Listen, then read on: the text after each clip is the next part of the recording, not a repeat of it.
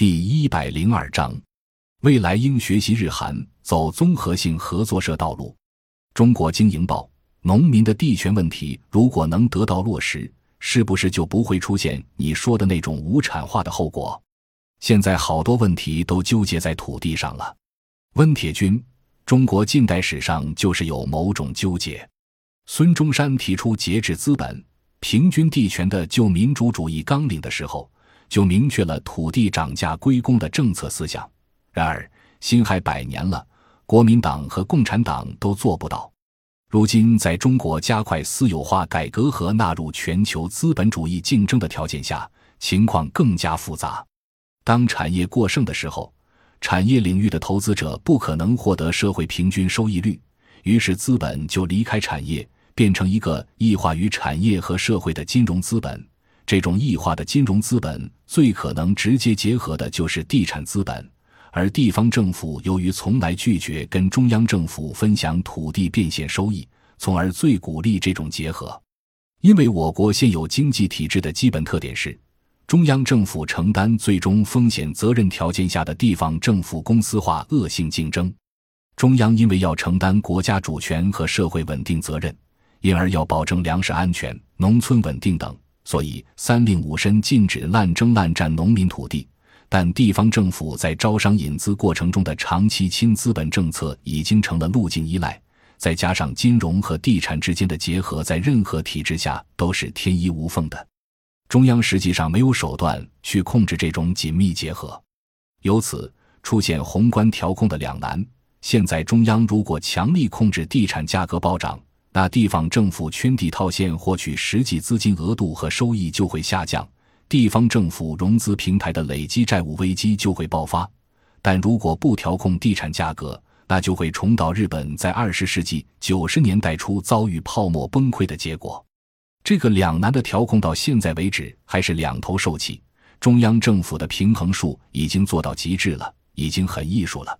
因此。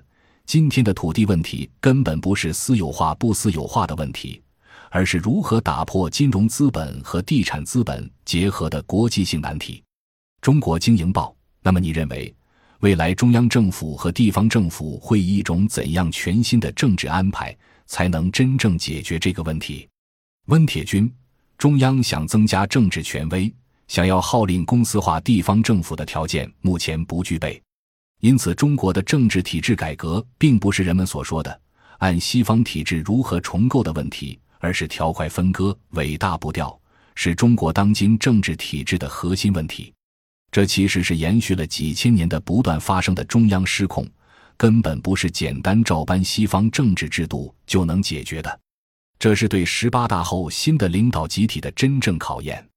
中国经营报在新的政治安排没有完成的时候。土地制度应该怎样改革？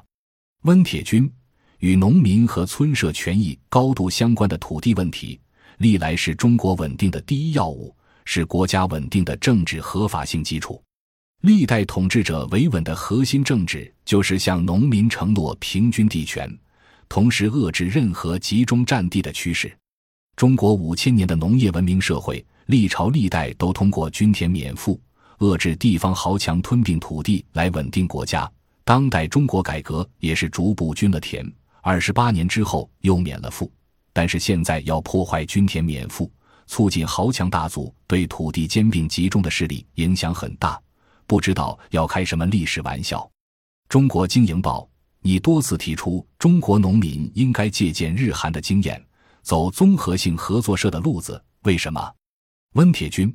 因为过去我们在农村的去组织化过程，导致一个后果就是，单独承担国家安全责任的中央政府现在面对的是数亿小农户的高度分散，优惠政策要下到农村，只能通过精英。但过去那种耕读传家、服务乡里的良绅，今天很大程度上已经被劣绅驱逐了，也即基层精英劣绅化，劣绅化成为刁民化的前提。这种精英跟政府投资相结合。就进一步增强了豪强大族的势力，破坏基层稳定。因此，综合性的农民合作社是再造农村基层自治组织的尝试。